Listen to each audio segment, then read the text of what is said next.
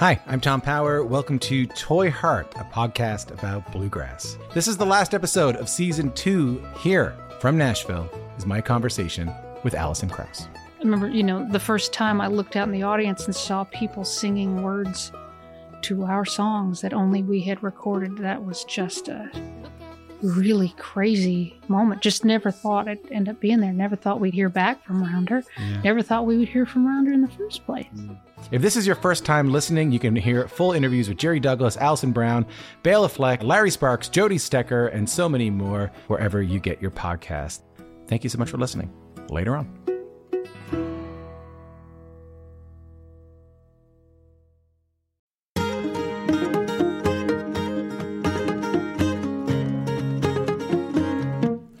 Hi, and welcome to Basic Folk, where we have honest conversations with folk musicians. I'm your host, Cindy Howes, and I am joined by one of my favorite people in the universe. Lizzie No is here. Hello. Hello, Cindy. How are you today?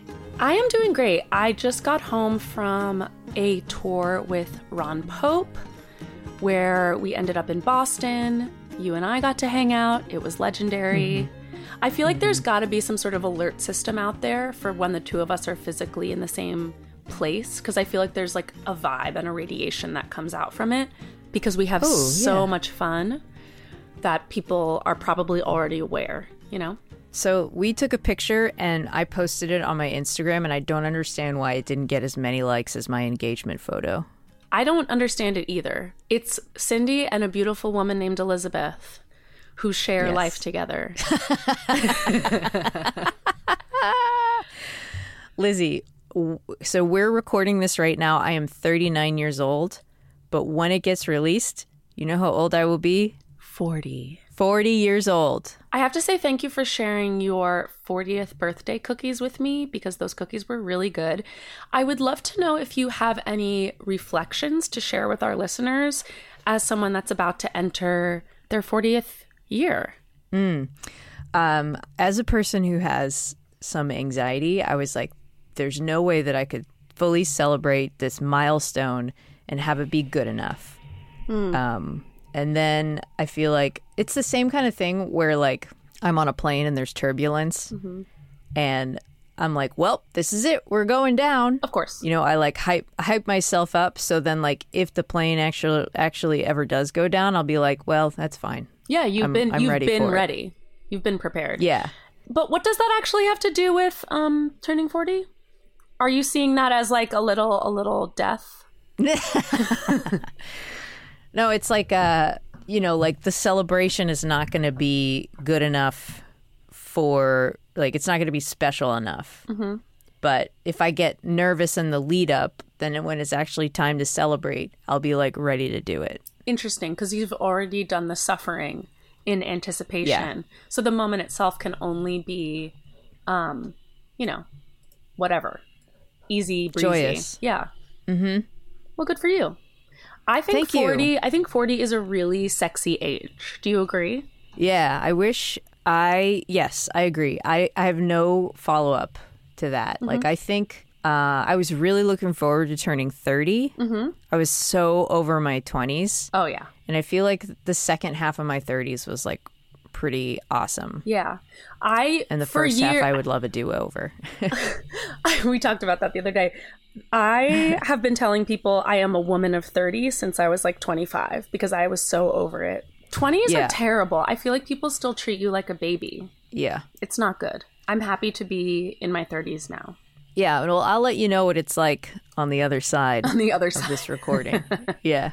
Um, we have uh, Joy Oladokun on the podcast today, which is very exciting. Um, before we get into that, uh, a couple of things to go over. Basic Folk is a listener supported podcast. And if you would like to uh, help us out, there's a couple different ways you can do it. You can become a contributor by making a donation at basicfolk.com. If you give at least $5 a month or $60 for the entire year, you get a couple of cool bonuses, including access to Backstage, which is all of our sweet bonus content that we put out once a month. In a couple of days, we have this really rad episode of Backstage coming out that's going to be myself, Lizzie No and Maya de Vitry, who is on an upcoming episode of Basic Folk. Um, we'll be doing like a friend guest DJ set where we like play DJ for each other and chat about life and stuff. So that's coming out next week. I am so excited for people to hear that chat. It's a powerful vibe, this trio. Yeah. It's like we each bring our own different type of crystal mm-hmm. to the convo. I want to be the rose quartz. I don't know any other crystal names, so I too will be the rose quartz. You could be the onks. Onks. Okay, it's me, Onks. Well, we can't be amethyst because that's amethyst. no, we Kia. don't. No, I thought it was onyx actually. That might be right. Onyx. You know, I had a really impressive rock collection when I was a child, and I never said the rock names out loud. They were a secret you kept in your heart. Um, also, another thing is if you give $5 a month, you can get a Basic Folk beanie, which is a hand knit winter hat that has a Basic Folk logo that my mom makes. I'm actually at home in my parents' house, like in the actual room where she makes these beanies. I'm sitting two feet away from a, a stack of beanies. I don't think are- people realize actually the quality and like fashionability of these beanies. I get so many compliments on my beanie. They it's so cute. Yeah, that one you're holding is beautiful. So she started. So like we, when we first started making these beanies or having this idea for the beanies, I was like, they're all going to be gray. Mm-hmm. So if you watch, like she has this little promotional video where she's like, they come in all sorts of colors, and they're just all gray except for one of them. but then we bought all these colors of like these balls of yarn that were like all these vibrant colors, and then she started like mixing and matching colors together. Pretty So rad. cute. Yeah, I love my um, beanie. So that's a great way to support Basic Folk financially. $5 a month. It's like really affordable. You get access to backstage, you get a handmade beanie. If that's uh, not within your grasp right now, another thing you can do is sign up for our newsletter, which you can do at our website, basicfolk.com. It's a monthly newsletter, and then every once in a while, we send you little updates on what's going on. Or you can follow us on social media at Basic Folk Pod. Tell a friend. You can also leave a rating and review on Apple Podcasts. All right, Lizzie, we have Joy Oladokun on Basic Folk today. You did the interview. Set us up, please. Joy Oladokun grew up listening to her dad's extensive record collection um, and falling in love with the wide and wondrous world of rock and roll. You can hear her many diverse sonic influences from Tracy Chapman to Genesis on her rootsy, contemporary, pop savvy, super catchy, super awesome 2021 album, In Defense of My Own Happiness. I think that she has a superpower for melody and strategic repetition. And those superpowers have made her a force to be reckoned with ever since she made the leap from LA to Nashville, where she now makes her life as a working musician. Um, Joy is not only a phenomenal songwriter, but she's also fearless and hilarious on social media. So, believe it or not, the catalyst for this conversation was an interaction that Joy and I had on Twitter, and we get into that a little bit. Um, I found it fascinating to hear her talk through how she uses her big platform as a rising star um, to address social issues and create the kind of world that she wants to see. The way I look at it, Joy is using emotional transparency as a tool for political change. She is healing in public, and she's gently nudging you to heal as well through her music and through her presence on social media. Her new single, Keeping the Light On, is the perfect distillation of her radical softness. Mm. She's like, I'm trying to like think of like a fictional character that I would like attribute her to, but I don't know if I could do it. But like, we were talking recently. Well, I was talking to you recently about the Babysitters Club.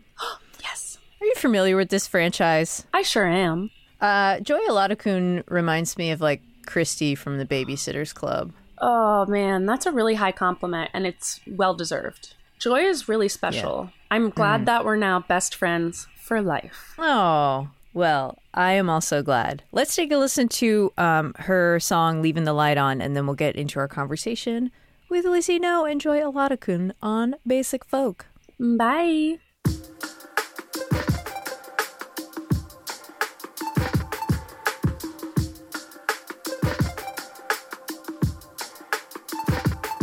I grew up out in the desert.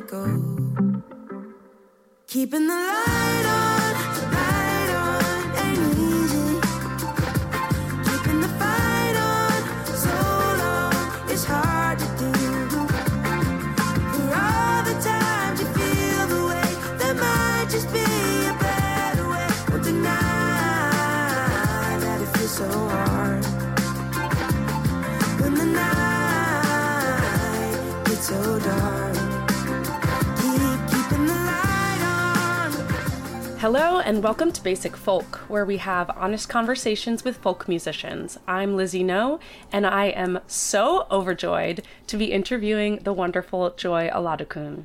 Thanks for being here with me, Joy. Thanks for having me. Um, some people may not know, actually, no one knows but us, that this is our second interview in this month because we had some audio issues. I'm But. I take it as an opportunity. no, I think it's it's just an opportunity that the universe has presented us with. Yeah. To talk about even more things. yeah, and to be real life friends. I think it's I think that's what's happening.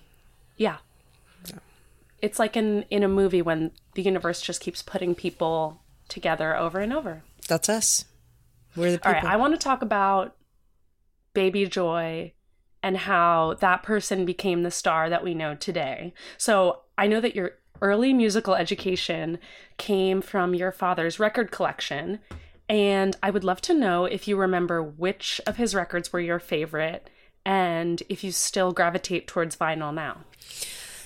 Uh yeah. Um I mean, I think I'm wearing a Genesis t-shirt. My favorite Genesis!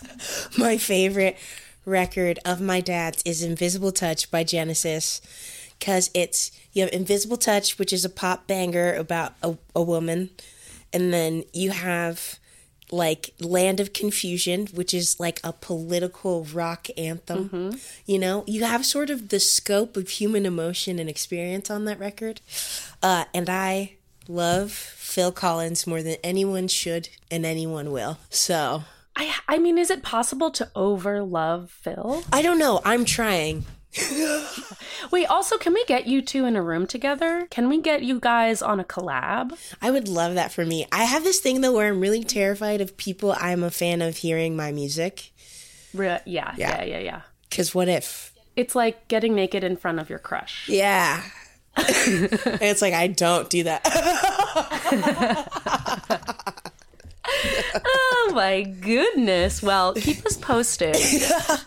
I would love to uh, host you and Mr. Collins here on Basic Folk to discuss your uh, duet that you'll release someday. I would love that. Okay, back to your actual life.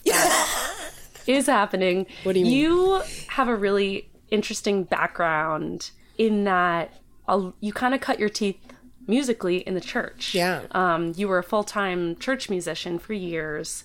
And I want to know musically, like not even in terms of like religion, what did it do for you as far as training you as a performer? Like, are there aspects of your sound now that you would attribute to that upbringing? Uh, oh yeah, totally. I think I owe so much of my sound to that upbringing because it is like I honestly, I basically am writing worship music for youth group rejects. You know, like the kids who smoke too much pot and like are too gay to like have the party. You know, like I just like Joy, you don't need to call me out in this way. I'm so sorry. This isn't gotcha journalism where the host is bullied by the guest. trying to win a Pulitzer here, trying to flip the script. uh yeah, I just honestly like uh yeah, it's everything. I think that that ground was really it taught me a lot. I was such a reluctant leader, but it taught me a lot about how to get musicians together and how to like find an arrangement and communicate it and like I don't know. It, it just really taught me a lot about how to like put something together and like communicate my feeling or my idea musically.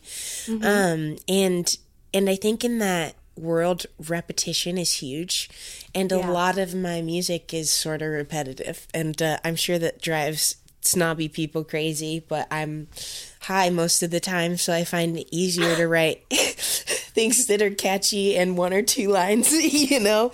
oh my gosh, no, I think that's a superpower. I, I really do like your song. I wouldn't describe your songs as repetitive, but I would describe them as catchy in the best way, in that Thanks.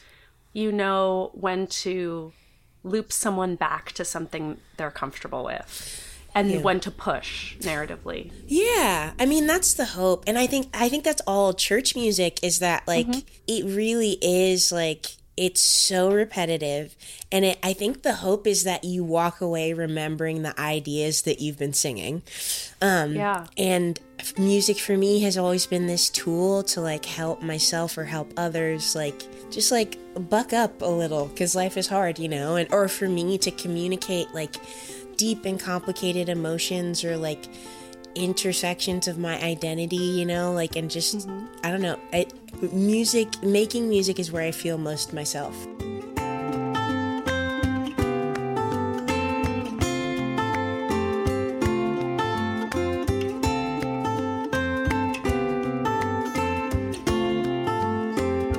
My favorite song on your wonderful album, In Defense of My Own Happiness, is Let It Be Me. And the chorus goes If you poison the apple, why plant the tree? If there's one in the city you're willing to keep, let it be me. And I think that really speaks to this struggle with God, maybe struggle with leaders, patriarchy in a way. Yeah. I, and I think a lot of people can relate to that feeling of being alienated by the Old Testament God who, you know, destroyed a whole city because a lot of people were sinful. You know, it's sort of like a it's sort of like, you know, you're being led into your own destruction. Um so how do you sit with the teachings of the church? Like, how do you sit with religion nowadays? Do you have a relationship with God? Do you have a belief in God? Do you have a spiritual practice? Yeah. And, like, how is that showing up in your songs? Yeah, I mean, it's funny. It's funny that the first question you asked was about my dad, um, and like his record collection, because that song is like it's an homage to like the time he and I spent listening to specifically Phil Collins music growing up, and like, and I, it is this like tense relationship where like I did like I grew up Christian, and I grew up knowing like I I knew that I was gay when I was like eight, you know, like I was very young. Like it did not take very much. Uh, and, uh, and I, my dad just like he, he was from a country where it was illegal to be gay and, and he had a really, really hard time when I came out and just had a really hard time with the concept of like, you know, people loving people in different ways. And, uh, and so, in the same way that, like, I had a choice when I came out to my dad to, like, either be like, F you, dad, I hate you, let's not do this ever again, or be like, I'm sorry you feel that way. but, Yeah. you know, I'm just gonna, like, keep, like, walking in my, like, power and in my truth and try to be happy and healthy and live a life of integrity and hope that, like, as he sees me live that way, he becomes more and more comfortable. And it like it is crazy. Like my dad, when I came out, said that he didn't want to meet someone like anyone that I would date, you know. And then a year ago, he met my partner, and like it, like just to see him walk that journey is sort of the same journey I like. I sort of walk with religion. Is like I, I everybody the only people that told me I couldn't come to the party uh, were people. Like Jesus doesn't Yeah. really talk about homosexuality, you know, and like Old Testament God is kind of a dick, you know, and like We can say it. we can say it. We can admit it. We have to. It's important. and important. I'm sure if the Old Testament God were here right now, he'd be like, you know what? You got a point. I was really on some violent shit in those days. Well, just the it's it's not even the violent shit. It's the it's like he was just fucking with us because it's like it's the it's the flip flopping. It's the like, Yes. It's like hey, sacrifice your son. Never mind. Here's a goat. Never mind. I tried to explain the story of Job to my stepson the other day, and he was like, What? God just let the devil like mess with this guy that had done nothing wrong, like Yeah. Just to prove a point. And the point that I was trying to make was about Job's friends who came and sat by him to comfort him and sat in silence and just like how presence can be comforting. But in explaining the backstory, I was like, wait, wait a second. Even a 12 year old can can tell you this is messy yeah. and unprovoked.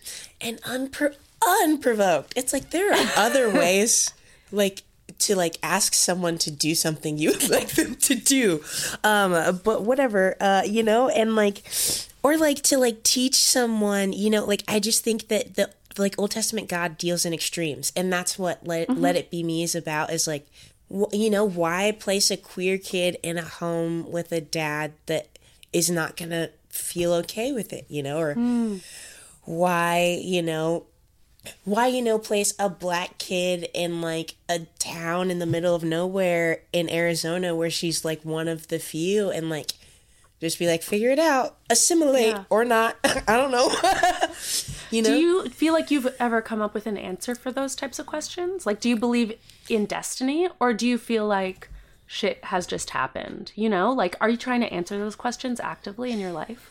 Yeah, well, no, I, I honestly, I think destiny and redemption. I think we tend to think of them as like inactive things that we just wait to happen. But I honestly think that like my whole life has been like looking at the pieces I've been given and being like, okay, like how does this make sense in the like in the context of like what I believe in my value system in the world that we live in, like and how I can contribute to it, uh, and and just m- move from there. And I think that's destiny because I think that like uh like if you sort of sit around waiting for things to make sense, they never do. yeah. you know. Like, why was I born in this time and place under these circumstances with this particular set of personality traits? Like, I think about that too. Yeah. I think that's a, I, you can really go down a horrible rabbit hole there. Yeah, yeah. And so I think like it, it's been more about like creating a life that m- makes sense with who I am and that feels true to who I am and and uh yeah, I just like I I believe it's like they're all happy and unhappy accidents and like someone could be orchestrating them or not. Uh but I think that that life is sort of like what you do with what you're given and I think that's the that's the tea. Okay. Speaking of tea, I want to briefly bring up part of what sparked this initial conversation, which was like a little Twitter moment a few weeks ago. um Me? you know, the responding to each and every terrible thing that happens in country music and in America is is not my work, but I do think it's really helpful to share your perspective on what it is like to be a black woman in this industry. Um, so I'm going to return to a tweet of yours that resonated with a, a lot of people, where you said, I like being in Nashville, so I'm going to stay. And I'm going to speak up when things make me sad or angry, as long as it's my job to, because I have influence and I'm going to normalize letting y'all see black women cry in public. Um, let me co- contrast that with an interview that you gave Rolling Stone last summer where you said, How do I be vulnerable? How do I be honest? How do I tell the truth but not take somebody's hand and stick it into the open wound in my side? So that, because that's not fun. Yeah. Um, I feel like you're not only with your music, but like with the interviews that you give and what you say on social media, like working on this conversation that a lot of artists are are wrestling with right now, which is like, how can I be vulnerable? How can I be honest without harming myself? Um, yes. So can, let's talk about that. Like, when do you find it useful to speak out about racism? when do you think it's helpful to cry in public? Like, because I do feel that you're strategic with when you speak out and and when you share that those vulnerable thoughts, and I maybe could use some advice and maybe the whole world could use a little insight. Yeah. Man, I just like I I think there there are moments when like a people's commitment to to toxic systems and like specifically like the racism in like country music. Like it's like it drives me a, little nuts because I I mm-hmm. feel like there are moments where it's like this doesn't just this is not this is not the world that you know y- your aunts and uncles that made racist jokes at at Thanksgiving Yeah. grew up in. You know, there And are- you have a line about that on your album about when your Yeah. mom has a glass of wine and she says something that doesn't feel right. Yeah. I mean, because I also I grew up around a lot of like people unlike me and predominantly white people, Yeah. and the things that people would say when they got comfortable like is insane, you know. Yeah. And and I think I had to walk a fine line of like there were times where I wouldn't say anything and that it didn't sit right, and I think I learned that like I, I, I actually I often say this when I like face any like you know backlash or like I'm having conversations with my team about speaking out about something is uh it's like being at a dinner party and someone makes a joke and you have like this opportunity to set up the next marginalized person that walks into that person's life Yeah. up for either failure or for more discomfort or like you have the opportunity to say something or to be silent or to laugh along and whatever you do like flows down the river you know of- Which life so terrible. yeah. But yeah. And uh and I think in that particular instance the thing that I was tweeting about was it's not just about the fact that this kid is feeding off success that comes from white supremacy. It's also the fact that like there are clear like substance abuse issues and like like I'm an artist and I want I want the people who like I'm like cutting into my success to love me enough to say, "Hey, you don't seem healthy. Stop it." Yeah. And you're like you're not making good choices. You're surrounding yourself with the wrong people. You're you're self-destructing. yeah. Course correct. Yeah, yeah, because I'm not always going to get it right. And I really am doing my best, and I want to do this for a long time. And I think that these mu- music industry people have got too comfortable selling posthumous albums. And it, like, I'm Yes. not. I'm not like I'm not comfortable with that idea of like an artist can make me money whether they're dead or alive. Like I like I'm going to be here and I'm going to make decisions for my life and I think the the thing that was making me sad was was just the mingling of the white supremacy and the and the carelessness for like lots of lives. You know Yes. uh and you know this is in a town where like someone got executed on the freeway last week you know like it like Yeah. i just i uh yeah and i think the reason i show my emotion when i do is to remind people that i'm human like it's sometimes when i hit back to like trolls on twitter it's because like uh, these these nameless faceless closet masturbators think that they're not talking to real people and they Yeah. say they these see you as like, oh, this loud mouth or whatever, because you're singing about whatever. You're singing Yeah. about your life and your truth, but they forget that there's a whole person. Yeah, like don't be mad at me for being brave. Like yeah. like you know cuz I like I'm a so I'm a socially anxious person. I like I uh, this is not my this is not the gig I would pick for myself if I was picking gigs. Uh but I do it because like I listen to music and I love it like and I consume it rap like rabidly and like and and every once in a while I'll hear I'll hear a gap in the culture or I'll see a gap in the moment and I like you know am like fucked up by the Nina Simone thing that says we should reflect the times and I just want to fill in that space and say like here's a perspective that might be missing. Um and uh and I also think we're the most powerful people on the planet right now and it makes me so like I have cried to my partner over this like like because I, like I think that if like if we as musicians cared 25 not even 6% more than we do. Like we would like holy crap. Like because music is the only thing that people listen to without any preconceived notions or like you know stereotypes or like you know like maybe some stereotypes. If i say i'm going to play you a country record you might bristle a little you know but Oh, like country. you know but i like I, I, like But I do think you have a point there that for better or for worse, a lot of music can be played in the background at a Starbucks.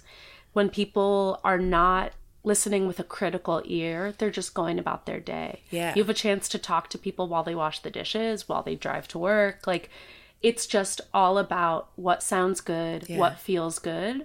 And so if you have a message, you can kind of get it in there. Yeah. And, you can you can kind of get into households that you yourself would never be invited into. Yes, and to like help them. That's the mm-hmm. other thing. It's like Yeah. and that's the church music in me where it's like I just like like I just a lot of my songs are based on the things I need to hear when I'm going through hard times. Mm. And like it's just like we have such a gift and music is so cool and it is so like it is so magical and I like I hope that at the end of my like career like that I like will have done like due diligence to the like the magic and the influence and the responsibility of that influence.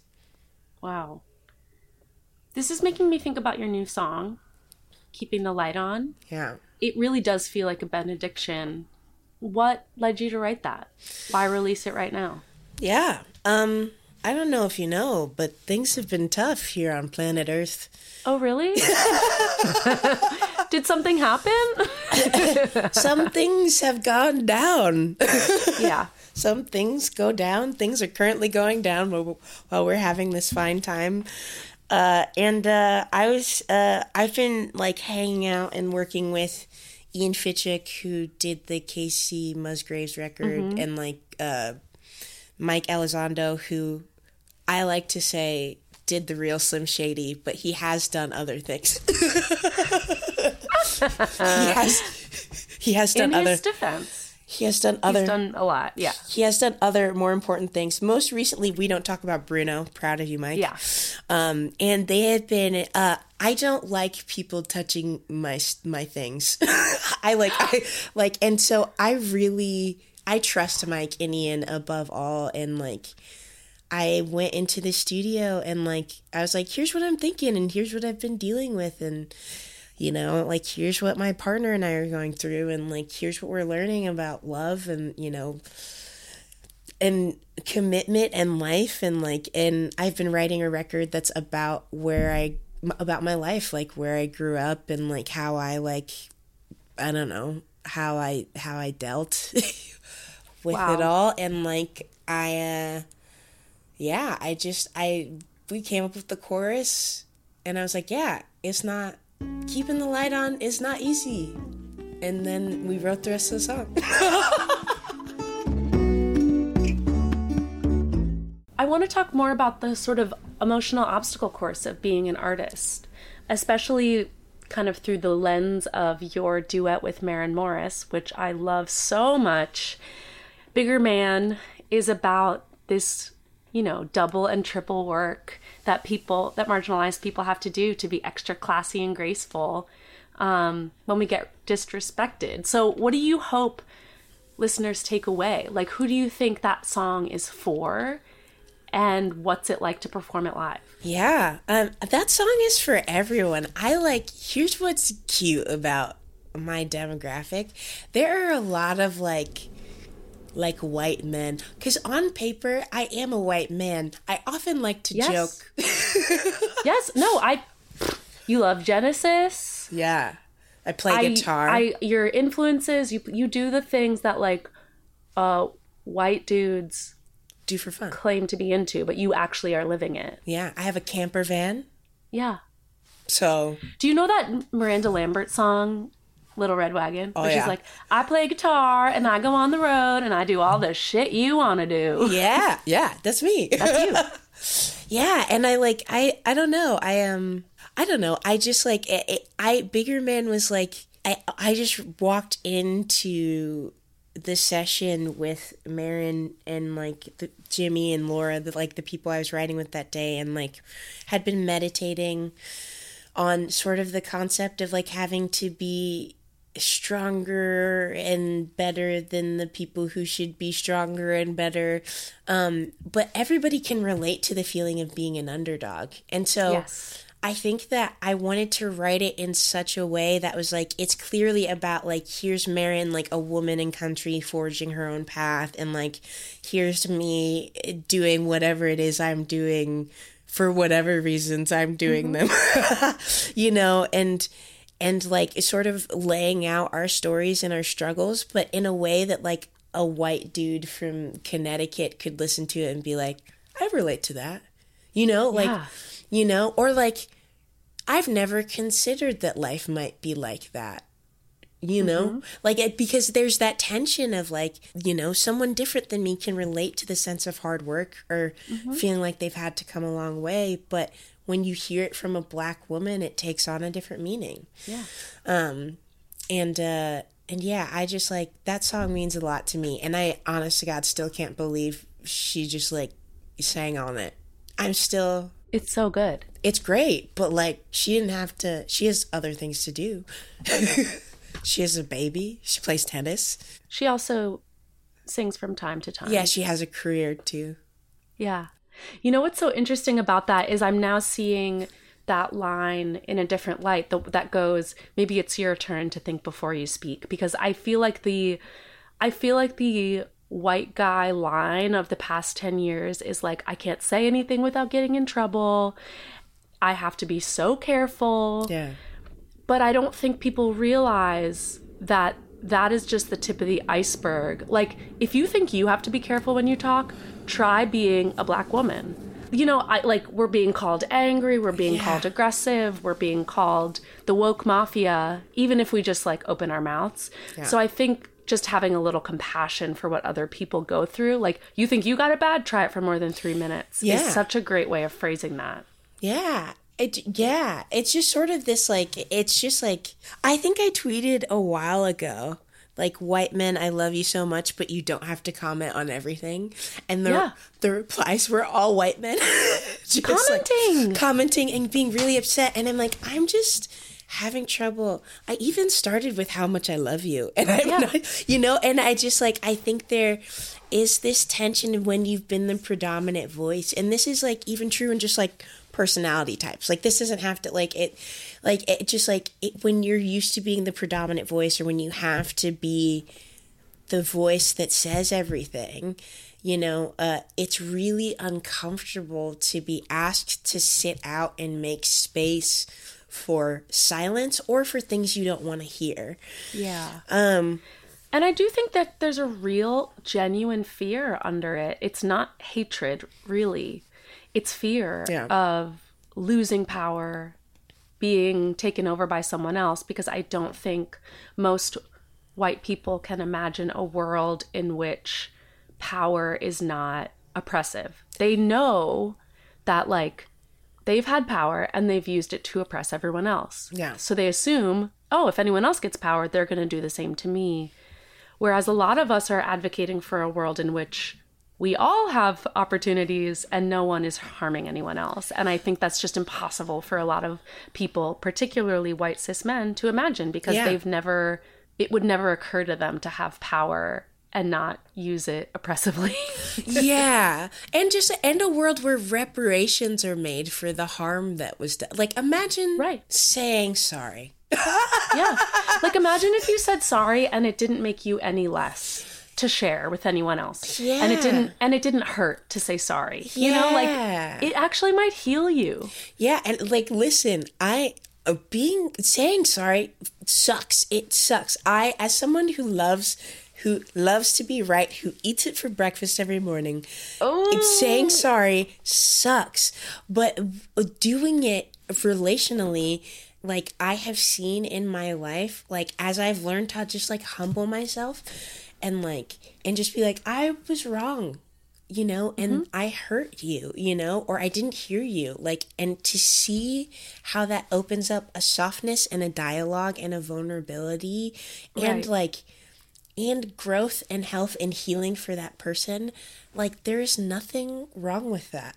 Like and it mm-hmm. requires you to apologize and it also requires you to like step down for a little bit and allow mm-hmm. space, you know, and and I think that white culture is really uncomfortable with the space because it like anytime the anytime white people have been given space, they've they've take they've rushed it and taken it, you know, and like Yeah. and they think that people do that to them, but it really is the world is at such a place where like really like it's just like you know maybe if you're going to make millions of dollars off of artifacts you found in Africa, send them some money. Yeah. you know, or maybe Perhaps. if you're gonna like take people from their homeland, you know, and bring them and you know use them for labor in a new one, and then free them, and maybe you do more than just pat them on the butt and say good luck, uh, you know. Maybe, Well, and we teach kids this so easily that, like, if you do something wrong, it's okay to apologize and say you did a wrong thing, and that doesn't mean you are a bad person. no, It's okay to say, I did a wrong thing and I'm going to fix it and actually fix it. We hate people who can never admit they were wrong. Like, it, you become a cartoon character, but all of white culture is that cartoon character. Yeah, I mean, I, I, I genuinely feel like America is now spirit, experiencing like this sort of like reckoning of of centuries of being unable to say I'm sorry in full. Uh, like it really is like it's crazy that we're still having arguments about why the Confederate flag makes people uncomfortable.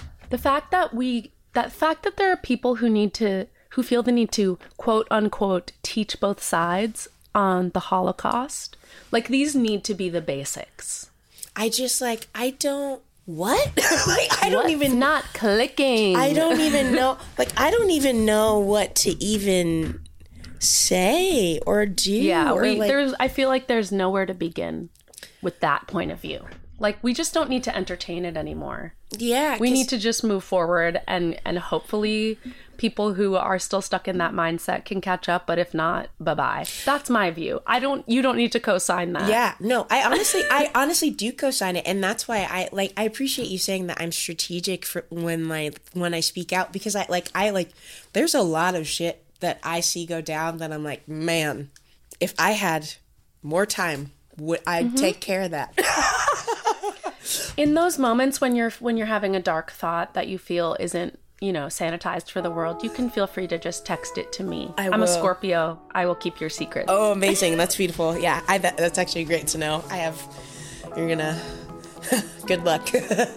uh, yeah, I mean, it just is a. It's a wild world.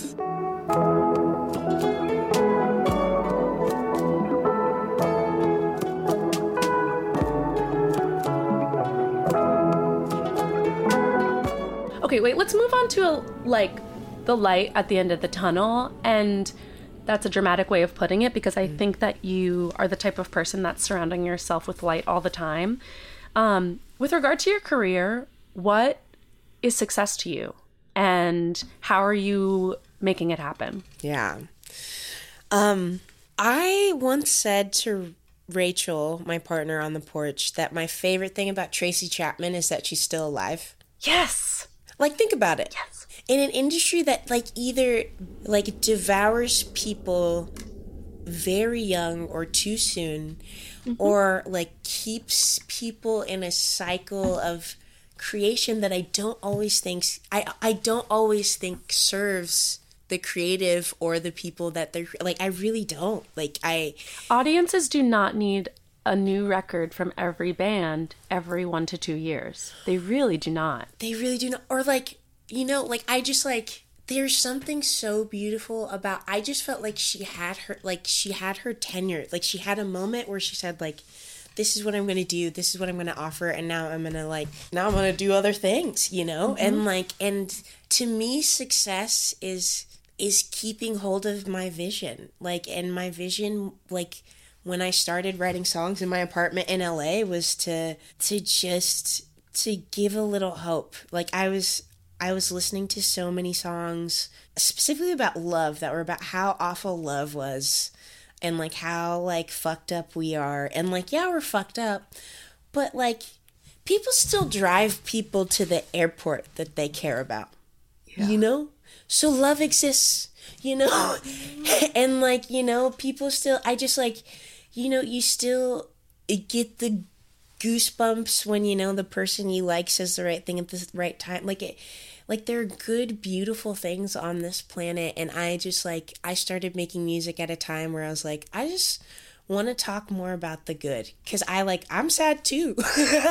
Yeah. life is dark and hard, you know, and I don't ever want to shy away from it, but I don't I don't think life is pointless or hopeless and like even if it's just like getting good vegetables from the garden, like I, like it, like that might be worth it for the Yeah. day, you know. Um For me, my like, I love to have little moments of gratitude towards objects. Like the Marie Kondo thing really speaks to me.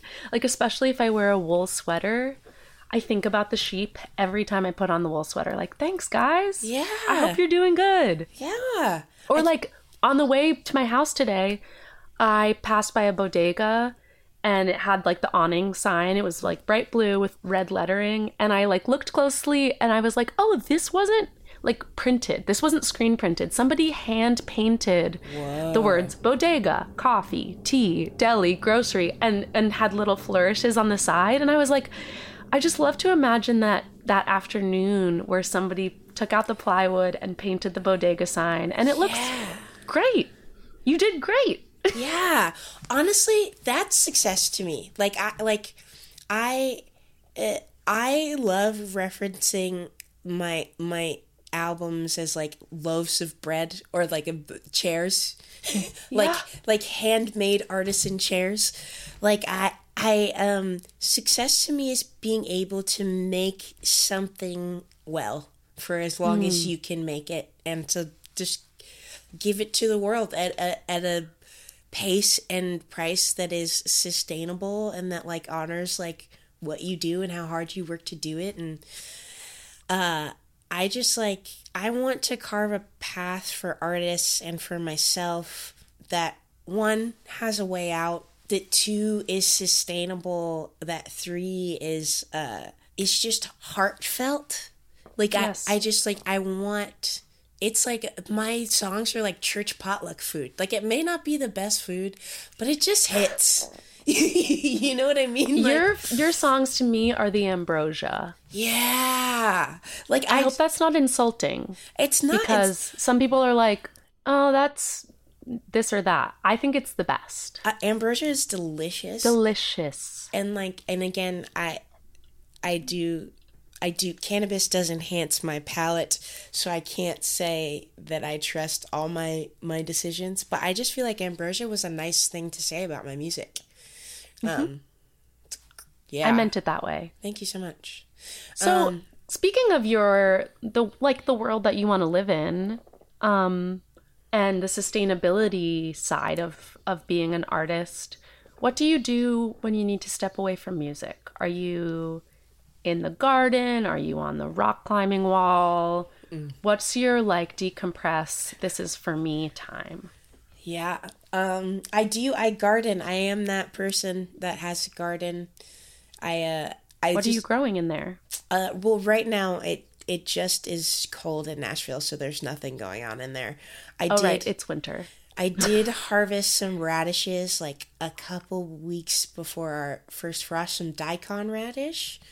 And I love radishes. they're yummy. Okay, I'm gonna be at your house later. Yeah, no, I'll, I'll I'll grow you some things. We can we can make a salad. We can get into some trouble.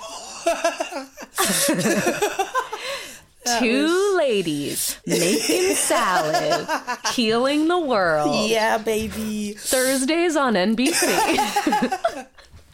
like truly the most uninteresting pitch ever but to me i'm like that's a good time. That's a good time. That's a good we can call it the time. two woke girls. two woke girls. Done. I'm in. Yeah i mean gardening going outside is huge. I i have been craving like a hiking trip or moment. I think that's gonna come up for me soon when it's not raining in nashville. Um I watch a lot of videos of uh, teenagers smoking pot on YouTube. What? Here's What? here's what's true. Okay. It's like an ASMR for for people who are perpetually high like me. It's like like a kid will be like, "I got this bong from from Daily High Club, and I'm gonna unwrap it, and then we're gonna smoke." Six pounds of gorilla glue together, and like they just talk about like their cars or their girlfriends or their lives, and I just listen and just smoke You've just opened a door that I need to run through. Ca okay, here's my question about that. Can they get in trouble? so yeah, Like, it's, am I am I like I, I know I was raised like in a Catholic school, but like to me the idea of like smoking weed on the and like putting it on the internet scares me a lot. It's a big deal. No, it's a big deal. Uh, yeah. So how it works is I know so much about it because I'll send you some of my favorite ones after please, this. Obviously, uh, how it works is they are they get demonetized, so YouTube won't pay out those channels, but they're Okay. relatively popular. And so what they'll do is they'll sort of build brands around their weed channel. So they'll either have like Eric Kahn, one of the guys I watch, has like a car channel because he's really into cars, Okay. and that's sort of how he like makes his money. And then like Yola, who is this other guy I watch occasionally. uh not Yo- Americana not- superstar Yola. not Americana superstar Yola. It's another uh it's another guy that goes by Dope as Yola. It's like this chubby Mexican guy and he just like he does challenge videos so he'll tape like weed pens to his hands and finish them and like he like it's just like and so and he does story times um, he's lived a very interesting life. I don't endorse everything that Yola says, but I Okay. do. But I do. Uh, I do have a. Well, no, I actually. That's uh, noted. We've noted that for the record. yeah, we've no. Well, no, Yola has a podcast that I find a little problematic, but the weed videos are fun. so if you had one of these channels, like if you were like, it's me, the Joy channel, I smoke weed and also talk about X. What is your like antique cars? Like what's your like niche interest you would use to monetize your weed smoking YouTube channel? I honestly might do like listening to to vinyls and talking about them. I just like like our collection Yes. is pretty huge. I would say that we have I think I personally own about like 200 200 records. and like Rachel probably has I don't know. She's probably bringing a good 75 to the table. so Love we it. we have a good we have a good stack. Uh and I, I would watch that. yeah. i I'm would watch that show in a heartbeat. Yeah. Or cartoons. Or I would talk about the Muppets. Uh yep. You are a Muppets expert. I love the Muppets. Muppets, Sesame Street, anything Jim Henson touched, I'm in. Well, if any uh, network executives are listening in, we've now pitched two great ideas that, Amazing if you're smart, you'll snap up. Yeah. Okay, I would like to conclude the earnest part of the interview and Okay. move to the lightning round. Are you willing and able to do a lightning round? Yeah. In which I ask you quick questions and uh, you can't ask for clarification. You just go from the gut. For those who are just listening on audio, Joy is limbering up. She's doing some stretching and calisthenics, which I'm taking as a sign that she is ready. Yeah, I give a damn. For the okay. lightning round. Let's Okay. go. Number one, what is one special fact about your dog that the world needs to know? She is the most precious baby on the planet. Like I I know you think your dog's cute. This dog is cuter. I promise you. Yep. Um, who who was your first celebrity crush? Um, first celebrity crush. Maria from Sesame Street. that is so wholesome. yeah, love you, Maria. Um, what is the ideal number of minutes for a midday nap? 20. What is the best movie you've seen recently? I think this was in the first lightning round at Pineapple Express. Okay, if you could go on a road trip with any songwriter, living or dead, who would it be? That's tough because some songwriters are not interesting. So true.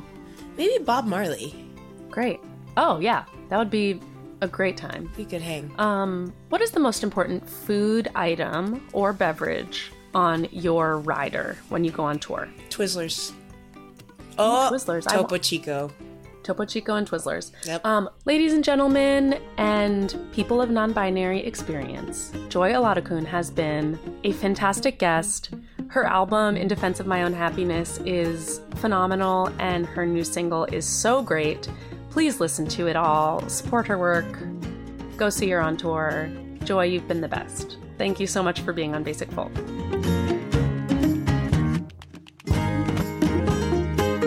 Basic Folk this week was produced by John Nungesser. Alex Stanton composes our music. You can find all of the episodes of Basic Folk wherever you find podcasts or at basicfolk.com. We'll talk to you next time. Okay, bye.